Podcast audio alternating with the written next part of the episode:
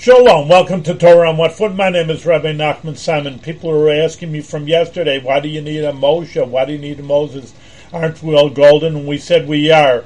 But in any case, that we learned in the Rebbe's last maamar that Moshe is not just a leader and just going to lead us through the desert, but he is intrinsically connected to all the Jews.